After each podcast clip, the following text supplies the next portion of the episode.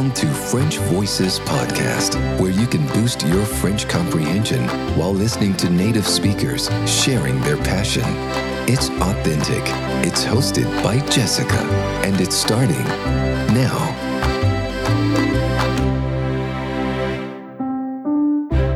Bonjour à tous, welcome to episode 90 of French Voices podcast. Ah, we're getting uh, closer to episode 100, and I'm actually trying to think of uh, something special to do for that day. I don't have an idea yet, but if you do, well, send me an email. I will consider it. My email is jessica at frenchaway.com.au. Anyway, today's episode is the second part of my conversation with Joseph Puzo, who is the CEO, the PDG of Axon Cable, a very high technology enterprise producing cables. In the previous episodes, we've talked about um, these cables. Why are they specific? What are they made of? What are their properties? And what projects, in which projects is uh, the enterprise involved uh, in? In this episode, we're going to focus on um, Joseph Puzo's life and entrepreneurial mindset. Joseph Puzo comes from an Italian family he came to France as a, as a young child and therefore French was, like you, a foreign language that he quickly learned. Well, kids learn very faster, they absorb faster, but nothing's impossible. In this episode, you will discover Joseph's life journey. Uh, you will get to see how his early studies and trainings were actually telling that he's always had an innovative mindset. Mr. Puzo became the manager of Axon during the early 1980s financial crisis. And the only way to save the factory from bankruptcy was to differentiate it from its many competitors at the time and start producing high technology cables. And this became a turning point for the enterprise. So, Joseph Puzo will share his valuable experience of the business world how to stimulate innovation, how to find engineers willing to work in a rural area, and why is it actually a good thing when your boss is bad. So you may not be an entrepreneur yourself, but I think you will find this episode very interesting because the messages that Joseph Puzo um, is uh, passing are very inspiring. You can also read more about Joseph Puzo in the short book called Réinventer l'industrie, les aventures de Joseph Puzo.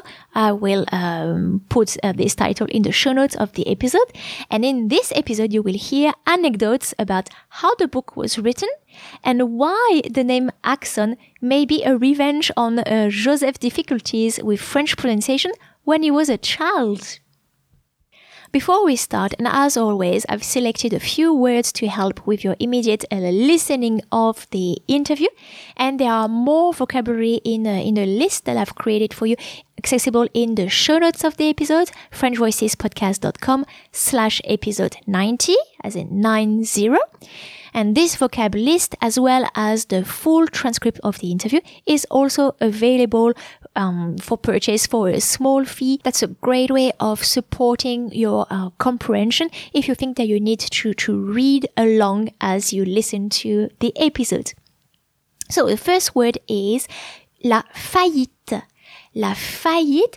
Um, I think it is somehow um, linked or derived from uh, the English uh, word uh, fail, failure, um, because the, the spelling is just very similar, except that there are double there are two L's uh, in in uh, French, faillite, and that's the bankruptcy.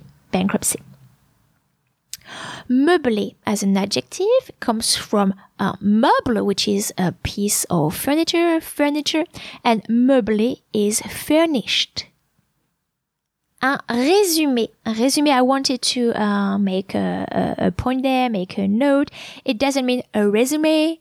A resume is un CV in French, the, uh, the short for curriculum vitae. Un résumé is a summary or a recap un chef. Un chef is not necessarily uh, the chef uh, in the in the kitchen. Actually, that's a chef cuisinier. Uh, chef also means the, the boss or the manager. And le personnel. Alors, the word personnel, when used as an adjective, means personal, like private personal.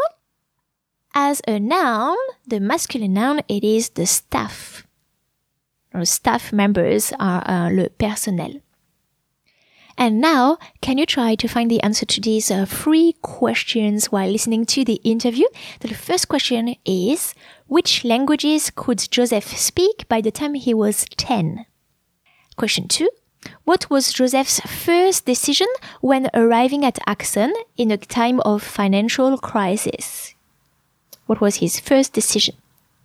And question 3. How does Joseph Puzo recruit the engineers willing to come and work in a rural town? crédible. Hmm, oui, voilà, ouais.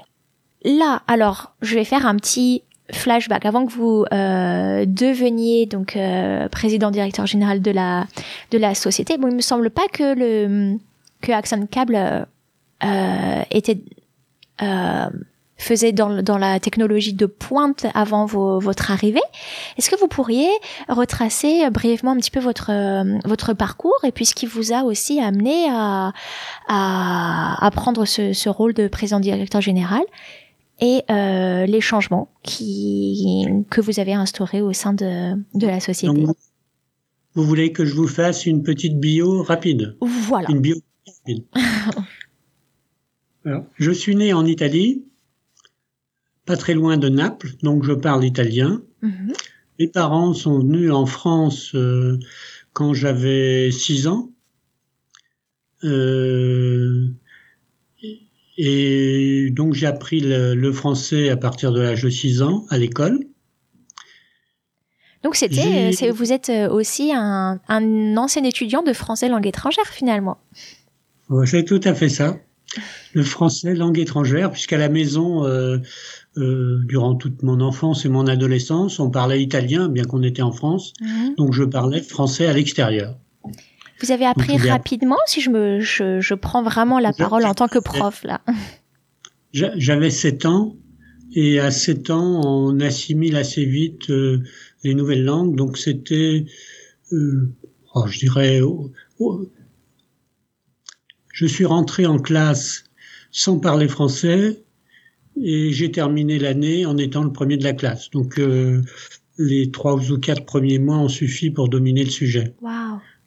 Donc c'était vraiment rapide et je pense que c'est normal les, euh, quand on a 4-5 ans, euh, on assimile vite. euh, On assimile. C'est plus dur après. Donc je vais continuer un petit peu. Donc euh, j'ai jamais jamais fait d'anglais dans mes études. Mhm. Je n'ai fait qu'allemand parce que euh, avec mes parents on habitait à l'époque euh, près des Vosges, dans les Vosges, donc près de l'Allemagne, Mhm. et c'était l'usage que l'école enseigne la langue euh, la plus proche de la frontière. Donc je n'ai appris que l'allemand à l'école. Et j'ai, à 18 ans, j'ai fait une école d'ingénieur en électronique à Lyon, qui est au centre de la France. Euh, je me suis rendu compte que l'anglais était important. Euh, mais tout de suite après l'école, j'ai fait un, j'ai dû faire mon service militaire. À l'époque, le service militaire est obligatoire. Et en sortant du service militaire, je suis allé en Grande-Bretagne pendant trois mois pour suivre des cours intensifs d'anglais. Euh, et c'était beaucoup plus dur qu'à six ans pour apprendre l'anglais. Mhm. Donc j'ai appris l'anglais à ce moment-là. Euh, ensuite, je suis rentré chez IBM à Paris, qui commençait à vendre ses ordinateurs. Donc j'ai et puis au bout de sept ans chez IBM, je, il y avait une idée qui me trottait dans la tête, c'était de faire une école de gestion en complément de mon diplôme d'ingénieur. Et j'ai été faire euh, ce qu'on appelle même en français un, un MBA, MBA, Oui. un MBA à l'INSEAD de Fontainebleau. Euh, L'INSEAD a depuis fait une, une, une, une, une école similaire à Singapour. Il existe là, mais je, moi je l'ai fait à Fontainebleau. Mhm. Après Fontainebleau, je suis là donc après mon MBA, je suis allé travailler en Suisse chez Omega où je suis Omega, les montres Omega. Ah d'accord, oui. Mais, mais à l'époque, c'était au, à la fin des années 70, il y avait une crise horlogère parce que les Japonais avaient inventé des montres électroniques et les ah. Suisses, dont Omega, faisaient toujours des montres mécaniques. Mhm. Donc Omega m'avait embauché pour faire autre chose que des montres, pour faire une, de la diversification. Et là, j'ai conçu des systèmes d'affichage pour euh, aéroports et pour gares. Quand vous prenez, quand vous entrez dans un aéroport et que vous regardez les tableaux d'affichage, mhm euh, eh bien, c'était ce que je faisais à l'époque, mais à l'époque, c'était des, des flip-flaps, c'est-à-dire des. Euh, ah maintenant, c'est devenu de très grands écrans, mais à l'époque, c'était des flip-flaps. Oui, oui, oui. Mhm. Voilà. Et donc, euh, et donc, euh, après mes quatre ans en Suisse, j'avais trois enfants. Euh, il fallait que je décide soit de les éduquer dans le système suisse, soit dans le système français. Et j'ai décidé de rentrer en France tout en cherchant à diriger une entreprise. Et puis il y avait une offre d'emploi à Montmirail pour une entreprise qui faisait du câble, qui avait une centaine de personnes. J'ai postulé, la, société appartenait à des Suédois, j'ai été retenu, et quand je suis arrivé, c'était 80-81, euh, c'était le début de la crise économique en France. Il y a eu une crise économique importante de 80 à 84. Finalement, à chaque changement d'emploi, je suis tombé sur des crises. Et, euh, donc, il y avait en France 1000 entreprises qui faisaient du câble. Euh, celle de Montmirail commençait déjà à faire un peu de téflon, mais du téflon, euh, euh, on pourrait dire standard de bas de gamme. Mm-hmm. Et euh, euh, la concurrence est devenue très très vive, quel que soit le cap qu'on faisait de 80 à 84. Et mon idée à l'époque a été de dire la, la seule solution pour échapper à, cette concurrence et, à la faillite probable, c'est de faire des produits plus techniques. Donc ma première décision a été de créer un service recherche et développement en embauchant des ingénieurs qui sont toujours là, des jeunes ingénieurs, et on a essayé de faire des câbles les plus compliqués. Et l'un des premiers câbles qu'on a réussi à produire, c'est le câble que vous avez mentionné, le fameux câble vibraflamme. Voilà. Ensuite, on, on, a réussi à produire le même produit que le Gore-Tex. Gore-Tex est aussi utilisé comme, comme câble. Et donc, ça a été notre câble celloflon qu'on a breveté. Voilà, qu'on a breveté. Et puis, euh, ensuite, on a fait du câble pour euh, euh, pour les pour les fusées et on a câblé euh, la fusée Ariane 5 et on est tout en fournisseur unique. On nous a parce que notre produit était vraiment bon. les, les, constructeurs d'Ariane 5 nous ont choisi comme fournisseur unique du câblage et on l'est toujours. Depuis 1990 euh, jusqu'à maintenant, on est le seul fournisseur du câblage d'Ariane 5. Et quand les fabricants de satellites ont vu que Ariane 5 fonctionnait très très bien, les fabricants de satellites ont copié le système de câblage d'Ariane mhm. et du coup sont venus nous voir pour leur fournir le même câble. Ah oui, ça, vous a, ouvert les portes. Euh... Ça a ouvert les portes. En, en 90, euh, pardon, en 95 plutôt, euh, les airbags sont arrivés. D'abord chez les Japonais, puis après euh, un peu partout dans le monde. Et il y avait à ce moment-là que des Japonais qui faisaient le câble pour le airbag. Euh, le câble pour le airbag a une particularité, il faut qu'il tienne à, des millions de flexions.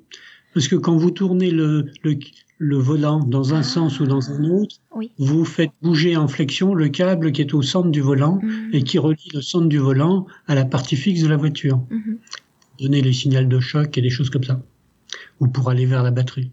Euh, et donc on a développé euh, des câbles pour airbag euh, extrêmement flexibles. Euh, et les fabricants européens de voitures, au lieu d'importer les câbles du Japon, ont commencé à nous l'acheter. Et ça nous a fait décoller. Hmm.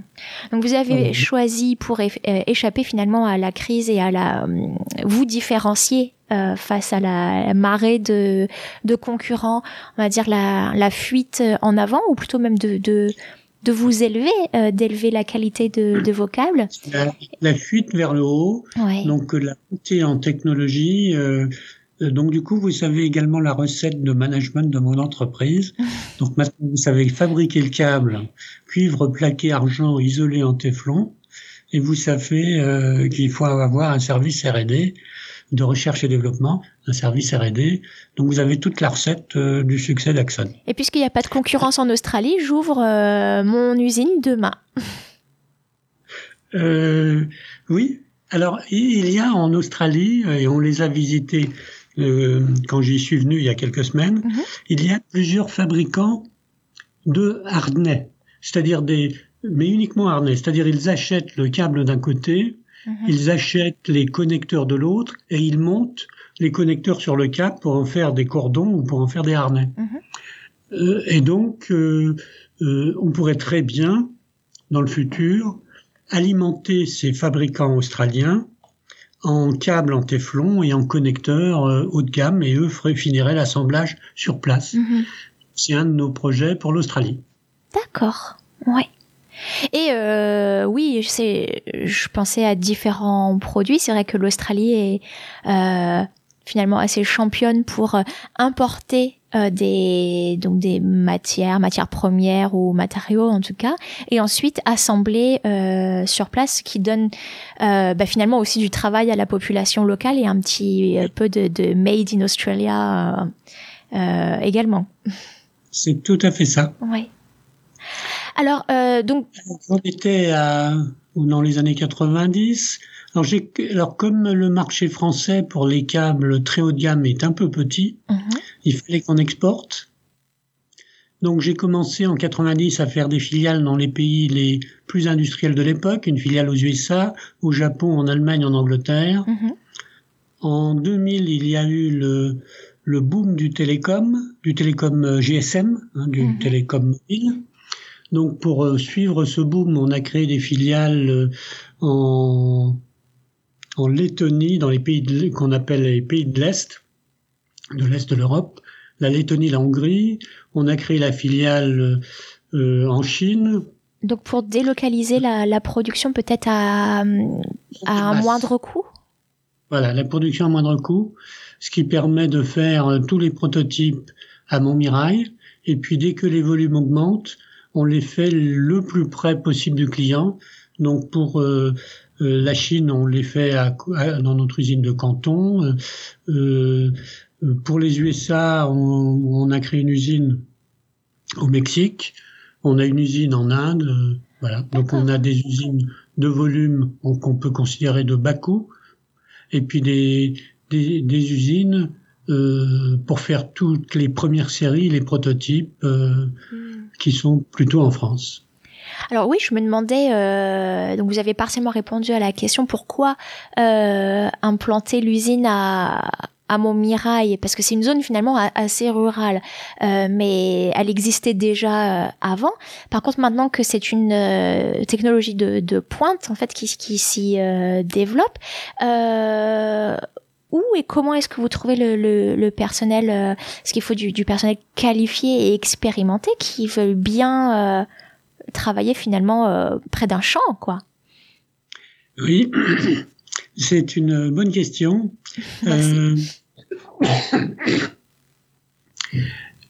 quand au début, pour créer le service recherche-développement, j'ai essayé de d'embaucher des gens expérimentés. Et c'était vraiment très difficile à trouver. Quelqu'un qui est marié avec des enfants, dont le conjoint travaille. S'il vient à Montmirail, le conjoint perd son travail. Il euh, n'y a, y a, pas de train pour Montmirail, il n'y a pas d'aéroport, donc on ne peut venir qu'en voiture. On peut venir qu'en voiture. Euh, euh, la scolarité des enfants, euh, euh Montmirail, euh, le collège va jusqu'à l'âge de 15 ans. Donc après, il faut aller faire ses études plus loin. Donc euh, les gens expérimentés euh, ne venaient pas. Donc euh, j'ai essayé aussi de débaucher chez des chez des concurrents Euh, et euh, les quelques-uns qui sont venus ne rendaient pas bien parce qu'ils venaient avec euh, ce qu'ils faisaient dans leur précédente société, alors que moi, ce que je voulais faire, c'est des produits qui n'avaient jamais été faits. Mhm.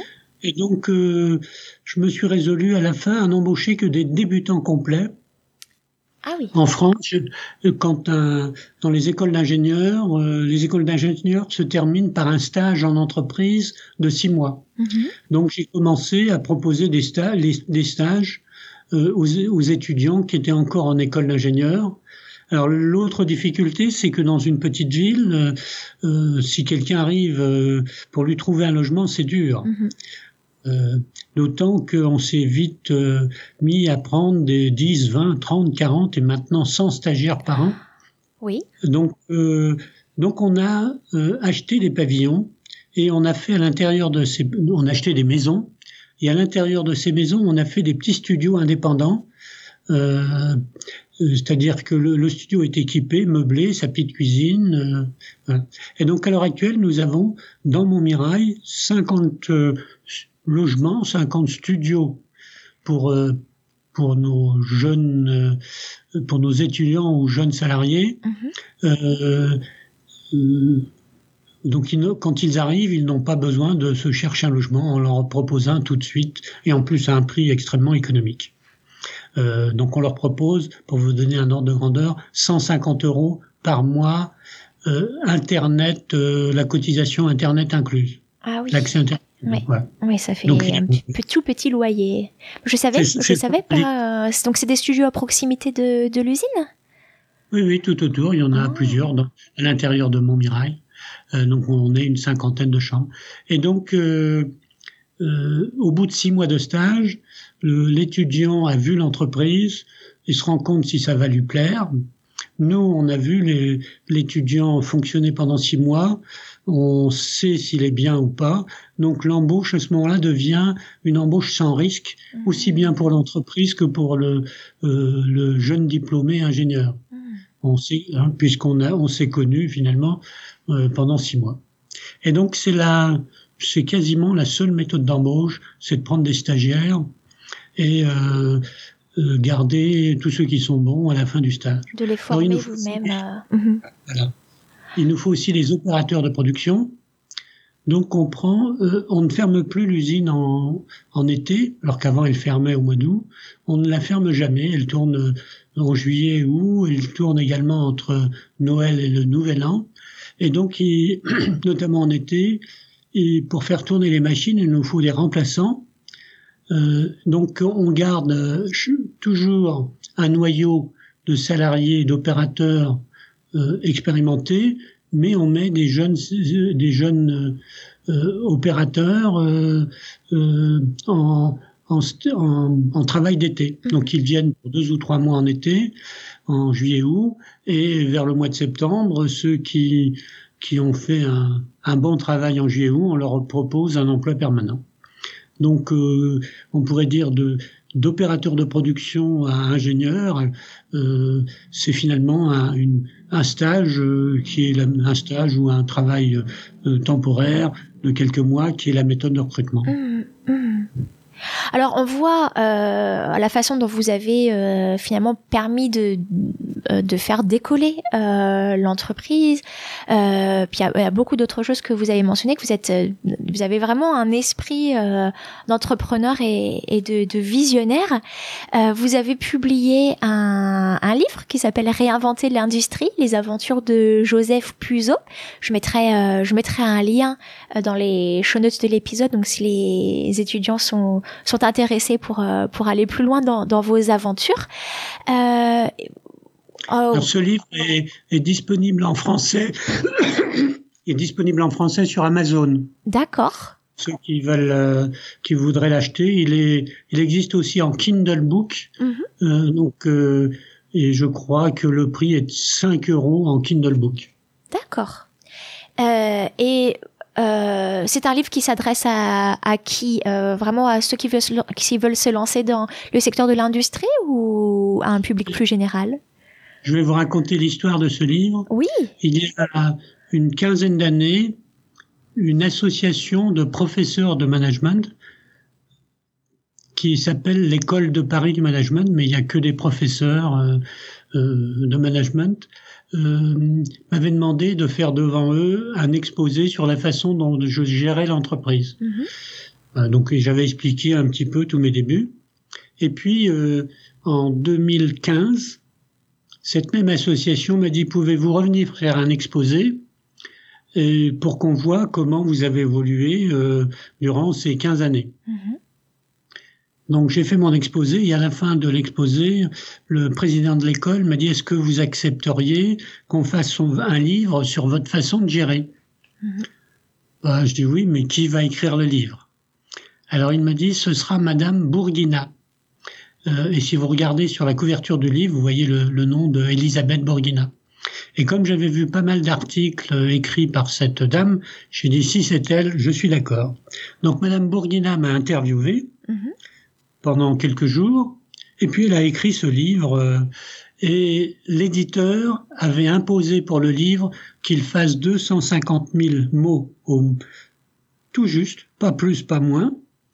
Euh, il il euh, démarrait une nouvelle collection vou- où il voulait tous les titres, euh, que tous les titres commencent par la lettre R, Mhm. et donc c'est pour ça que mon livre s'appelle Réinventer l'industrie, euh, les aventures de Joseph Puzo. Donc il y a le R en début de, de titre. C'est intéressant ces anecdotes. Alors bon, à la limite, le, le- la longueur du texte, je, je peux comprendre. Peut-être on veut le, le, le même euh, le, le même volume euh, pour tous les livres. Pourquoi commencer par la lettre R Vous, vous savez?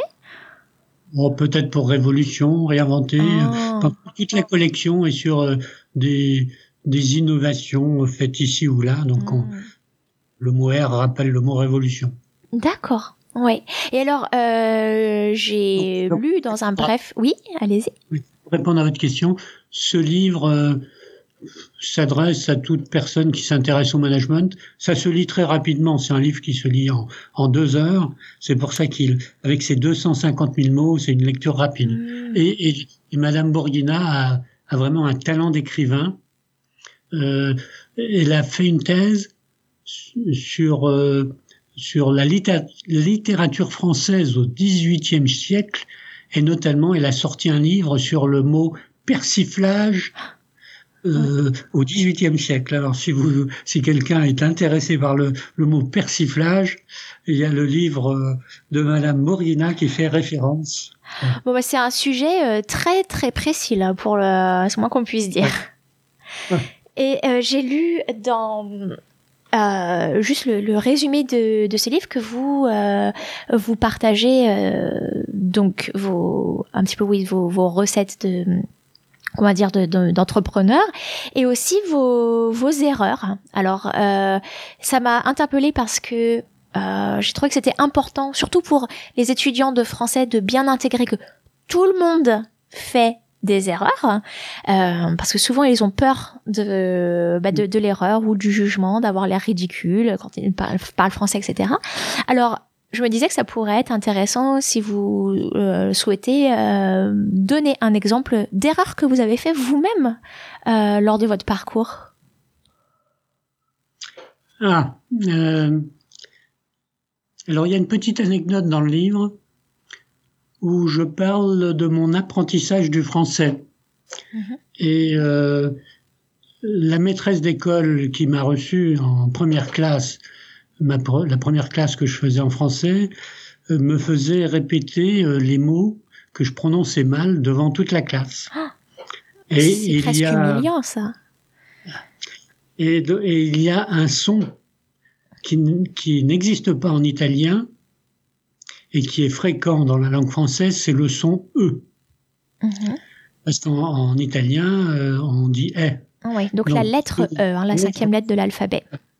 Et donc ça, c'était un peu dur et toute la classe riait euh, parce que j'avais beaucoup de mal à prononcer le E. Mhm. J'espère que vos autres étudiants euh, maintenant y arrivent. Euh, et le, dans le, le nom de la société, c'est Axon, le mot anglais qui veut dire euh, fibre nerveuse. Hein, euh, axon, un axon. Euh, En français, le mot se, dit, se dirait axone, un axone Ah, avec oui. un E à la fin. Mhm. Voilà. Et donc, euh, Madame Bourguina a dit finalement, vous vous êtes vengé du E en supprimant le E dans le nom de votre société, puisque le nom de la société, on l'écrit à l'anglaise, Axon, mais on rajoute un petit apostrophe, à la fin. Apostrophe. Oui, c'est un beau clin d'œil. que les Français pensent à, à prononcer Axon et pas Axon, avec le on à la fin. Mm, Oui, oui. Ah bah c'est bien, vous avez euh, même euh, comment on va ah j'ai un mot anglais qui me vient à l'esprit, mais vous avez euh, fait un lien avec le, le, le, sujet de l'apprentissage des langues étrangères et même de la phonétique. Alors ça me fait sourire parce que justement euh, j'ai un cours de un cours en ligne de prononciation française, phonétique et intonation. Donc oui, si les étudiants ont euh, des difficultés à savoir comment prononcer la lettre E en français, j'ai une leçon qui est spécialement euh, dédiée à, à cette petite lettre, justement. Donc maintenant, vous pouvez leur, leur montrer la différence entre axone, axon et, et le qui n'existe pas en italien. Oui. Alors le O fermé et le O ouvert, ça c'est un petit peu moins euh, intuitif et ça dépend souvent de sa position dans, dans le mot. Mais euh, oui, effectivement, je, c'est en, en italien, on dirait comment axone ou c'est un, un mot tout à fait différent? Alors, euh, comme c'est un mot technique inventé par les Anglais Mhm. vers 1911, le mot axon, on le retrouve dans quasiment toutes les langues. Donc en italien, je crois qu'on dit assone. Ah d'accord. Euh, En japonais, euh, ça doit se dire asonu. Mhm. Euh, euh, euh, en, en hollandais, c'est comme en anglais, axon. Ouais, c'est un terme moderne. On a gardé sa, Voilà. sa consonance Voilà. Euh, anglaise. euh. souvent, euh, on- il garde à peu près la forme du, du pays qui l'a inventé en premier. Ouais. Alors dans les, les choses intéressantes, euh, comme j'ai changé plusieurs fois d'entreprise, euh, j'ai eu plusieurs chefs et les chefs les plus intéressants, c'est les mauvais chefs. Ah. Euh, donc euh, il faut quand on a un mauvais chef, faut pas le regretter. Euh, j'ai eu un, un premier chef chez IBM qui était vraiment très très bien, qui me poussait. Puis j'en ai eu un autre qui était euh, vraiment très mauvais. Euh, euh, un jour, il me fait des reproches parce que j'étais arrivé à 9 heures du matin au lieu de 8 heures euh, euh, à, à l'entreprise. Mhm. Il dit, on a, il m'a fait assez à qu'on arrive. Alors j'ai euh, j'ai démarré à 3 heures du matin et je chez le client pour démarrer un ordinateur un peu difficile. Et donc je viens du client, j'ai pas dormi de la nuit. Et le soir à, à 5 heures, lui, il a quitté le travail et moi je suis resté jusqu'à 8 heures. Donc vraiment, il savait pas gérer son personnel. Enfin, où il se rendait pas compte de ceux qui faisaient des efforts et ceux qui n'en faisaient pas. Et, et c'est un peu ça qui m'a, qui a précipité euh, mon départ pour l'INSEAD pour faire mon MBA. Je me suis dit après tout, j'avais, euh, c'est peut-être pas la peine que je reste sous les ordres de quelqu'un comme ça. Vaut peut-être mieux que que je continue ce que j'avais envie de faire et qui me trottait dans la tête le MBA. Donc un mal pour un bien, finalement, ça vous a permis de, de, de faire autre chose. On peut aussi euh, essayer de, de changer les choses quand la situation ne va pas, prendre des initiatives ou, ou complètement changer d'entreprise. Et le, mon changement d'entreprise, quand je suis parti de la Suisse, euh, je serais probablement resté plus longtemps parce que le travail me plaisait, mais le chef de mon chef était très mauvais. Euh, mon chef était, était bien, euh, mais il était mal vu par le chef de mon chef qui lui faisait tout le temps des reproches, alors que moi je trouvais qu'il était très bien. Euh, et donc à un moment de, et comme mon, mon chef direct allait bientôt prendre la retraite, je me suis dit vaut, vaut peut-être mieux que je m'en aille et ça m'a décidé, ça a accéléré ma décision de rentrer en France. Voilà donc donc je recommanderais à tous ceux euh, qui veulent évoluer rapidement de se choisir un- une société où ils sont sûrs d'avoir un mauvais chef. Mais vous avez l'air d'être un très bon chef pour vos employés, cela dit. J'essaye. J'essaye. euh, euh, disons, on passe beaucoup d'heures au travail, mais mes salariés aussi. Donc il faut que le, le temps passé au travail soit un temps agréable, Agréable, ouais. soit valorisant pour soi-même, où on réalise des choses euh, euh, euh, qu'on n'aurait pas fait avant et dont on peut se, se, se, se, prévaloir. voilà, donc il faut que le travail soit agréable. Ah, il y, a, y, a, un mot de Confucius. Donc il y a longtemps, Confucius, oui. ça va être moins 500 avant Jésus-Christ. Confucius disait choisis un travail qui te choisis un métier qui te plaît et tu travailleras jamais de ta vie. Oui, ouais, ouais, ouais parce qu'on le fait avec passion. Euh, et ouais, ouais. Et vous, euh, ben c'est de toute évidence ce que vous faites, et puis quelque chose qui, euh, finalement, euh, quand vous dites euh, il faut travailler dans une bonne, dans une ambiance agréable, ou quand vous dites que votre chef à IBM n'avait pas, ne, ne, ne, ne comprenait pas peut-être son personnel. Là, on mm. n'est pas sur euh, le, le, côté technique du travail, mais on est dans tout ce qui est le, le relationnel humain finalement. Mm. C'est tout à fait. Ben, disons qu'un chef d'entreprise, un chef de service, euh, euh, doit prendre soin de, de son personnel et l'aider aussi à évoluer. Je vous remercie. Et donc on a des cours de formation, j'ai oublié de vous le dire.